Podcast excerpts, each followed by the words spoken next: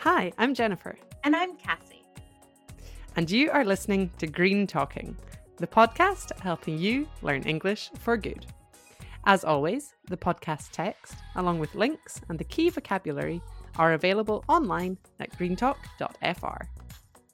Today's episode is a little different. We want to discuss the 2021 United Nations Climate Change Conference, also known as COP26. COP actually means Conference of the Parties, and so this topic links in many ways to the United Nations Sustainable Development Goal 17 Partnership for the Goals. COP26 was originally due to be held right now in November 2020 in Glasgow, Scotland, and it has been rescheduled to 2021. This conference is to be the first global stocktake or review that was outlined in the 2015 Paris Agreement. The Paris Agreement was a commitment which brought together all nations to deliver ambitious efforts to combat climate change internationally. Here at Green Talk, we are passionate about taking action to help the planet. And therefore, we're particularly interested in COP26, as it is an opportunity to bring together people from all over the world to discuss climate change. COP26 is not only important on the global stage, but it's also important to me personally, as it's taking place in Scotland, where I'm from. Yes, and Scotland has a special place in my heart as well, as it's where I went to university.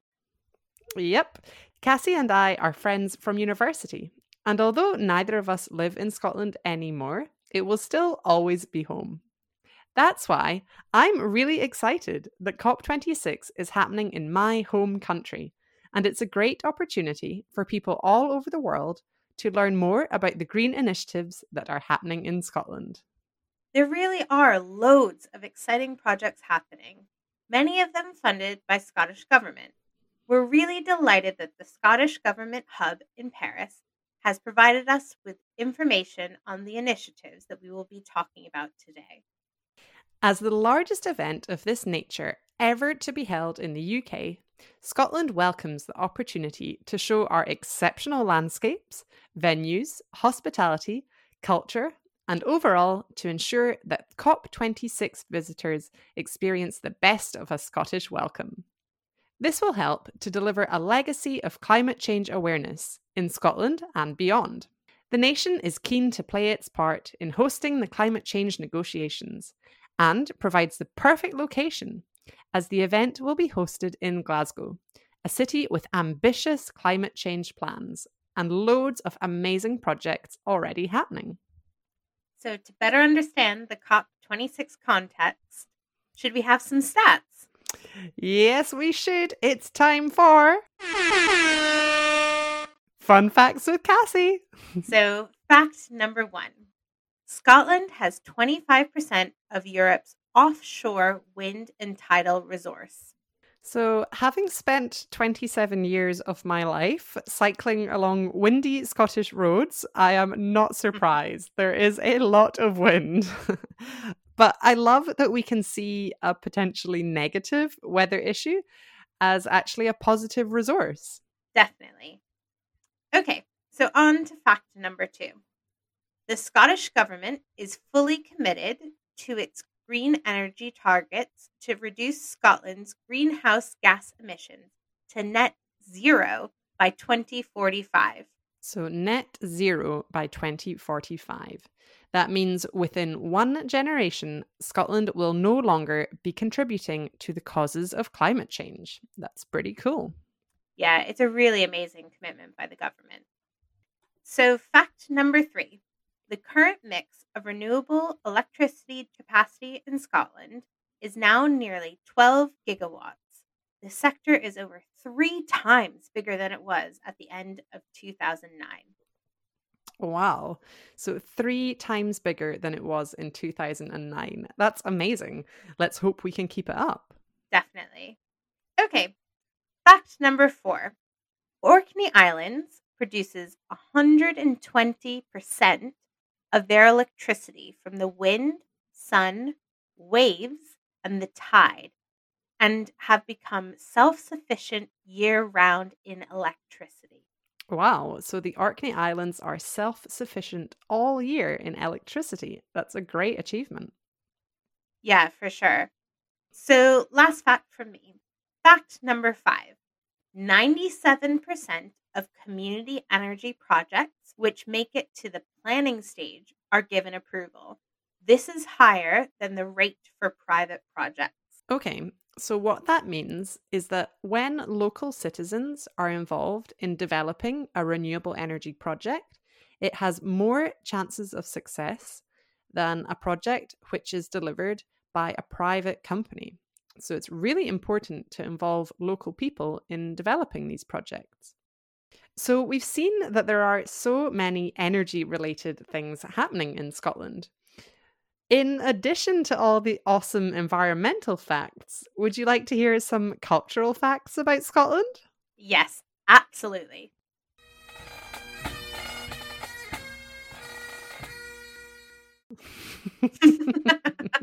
Gotta love a good bagpipe.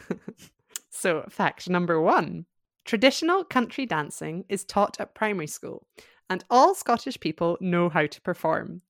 At most formal events, you will see men in kilts, of course, and everybody takes part in these dances. You've actually tried this dancing, haven't you? Yes, I have actually. There were a few at university, and every time I go to a wedding in Scotland, they have a traditional dance as part of the party. Yeah, it's essential any gathering. okay, next fact. Scotland is known for some amazing inventions, such as the bicycle, the television, and the telephone. So, no TV, calling home, or using a bike as an alternative mode of transportation without Scotland. I hadn't realized how much came from Scotland, actually. And that's just the beginning of the list. Next fact Scotland boasts 790 islands, only 130 of which are inhabited. Wow, 790 islands. I think that's more than there actually are in the Bahamas, a place that is known for the islands. And just as beautiful. So, Scottish culture has always been innovative, inventive, and inclusive. And we can see the very isolated nature of many of the island communities. There is therefore a real challenge and a real opportunity in finding solutions to the current environmental and social challenges that we are facing today. The Scottish Government has set extremely ambitious targets for carbon emissions and renewable energy. And COP26 offers a real potential to transition to a net zero world in a way that is fair and just. We must leave no one behind, incorporating the true Scottish values of innovation, inclusion, and of course, respect for our beautiful natural environment. The Scottish Government hopes that COP26 will be an inclusive event where all voices can be heard in a respectful and collaborative way. So, you said there, COP26 can support global efforts to transition to a net zero world in a way that is fair and just. Mm. We must leave no one behind. That that really resonates with me. What does that actually mean in practice? I think maybe it would be good to look at some examples to find out a bit more. Yeah, for sure. So, first up, as you said, Scotland is known for its beautiful wild landscapes, and that's definitely something I remember from my time at university. Mm. And lots of people in Scotland live in remote rural areas. A lot of these island communities actually do not have access to the national electricity grid. We call these off grid communities. Over the past few years, seven island communities have been working together to share challenges and solutions for their unique energy situation. Yeah, so the islands of Rum, Eigg, Muck, Canna, Foula, and Fair Isle have all been sharing knowledge, expertise, and resources to develop a program with specific recommendations. The seventh community is not actually an island, but the village of Knoydart. This very remote peninsula is only accessible by boat or by a 16 mile walk through rough countryside. Whoa. And the local roads are not actually connected to the UK road system. So, remote is definitely the word. These communities have been collaborating closely with a number of universities and public authorities. This is helping them to find technical, practical solutions on their journeys to carbon zero. And what we particularly love about this project is that it is totally community led, very much driven by the local people. Yeah, exactly. Completely driven by those local people. This isn't a private company doing something to these communities. It's very much led by the communities in partnership with companies and the public sector, an inclusive, fair, and just way to transition to net zero. Totally. And like many of the best ideas, some projects are just started by a few friends in the local pub, which are often the heart of these remote communities. Yes, the pub is more than just somewhere for a drink. It is a key place for socializing in many communities. And of course, whiskey is one of Scotland's biggest industries. There are actually some really interesting projects happening in this sector too. The whiskey industry is fully committed to achieving net zero, and actually, the sector's non fossil fuel target was achieved four years early, reducing greenhouse gas emissions by 22%. And there are loads of amazing ways this is happening. Yeah, so some distilleries are installing biomass power plants, which generate energy from whiskey byproducts. One particular project combines heat and power plants in Speyside, where they will produce energy to power 9,000 homes from a material that would otherwise have gone to waste. And Brewdog, the beer company, are doing something similar all of the waste grain products is now turned into green gas. They work with a local partner in the east of Scotland near Aberdeen, who turns the used barley into green gas, renewable vehicle fuel, and organic fertilizers. And that's not all in the alcohol sector. In making gin, there are new technologies that are helping to make the sector more environmentally friendly. In Orkney, a gin distillery is studying an option to use hydrogen as fuel to decarbonize the distilling process in gin making. Working with the local Marine Energy Centre, 100% renewable energy will be used to create hydrogen fuel and develop a fully carbon zero system. Imagine that carbon zero gin. That's amazing. And that is in the Orkney Islands, where we heard that 120% of the electricity demand is created from renewable resources, right? Yeah, same place. There are some amazing things happening there.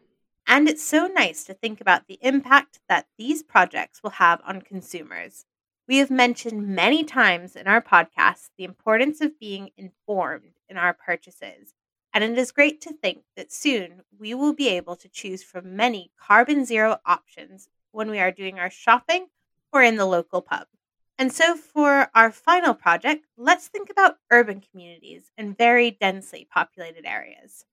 Because we've talked a lot about remote, isolated areas, but we must leave no one behind.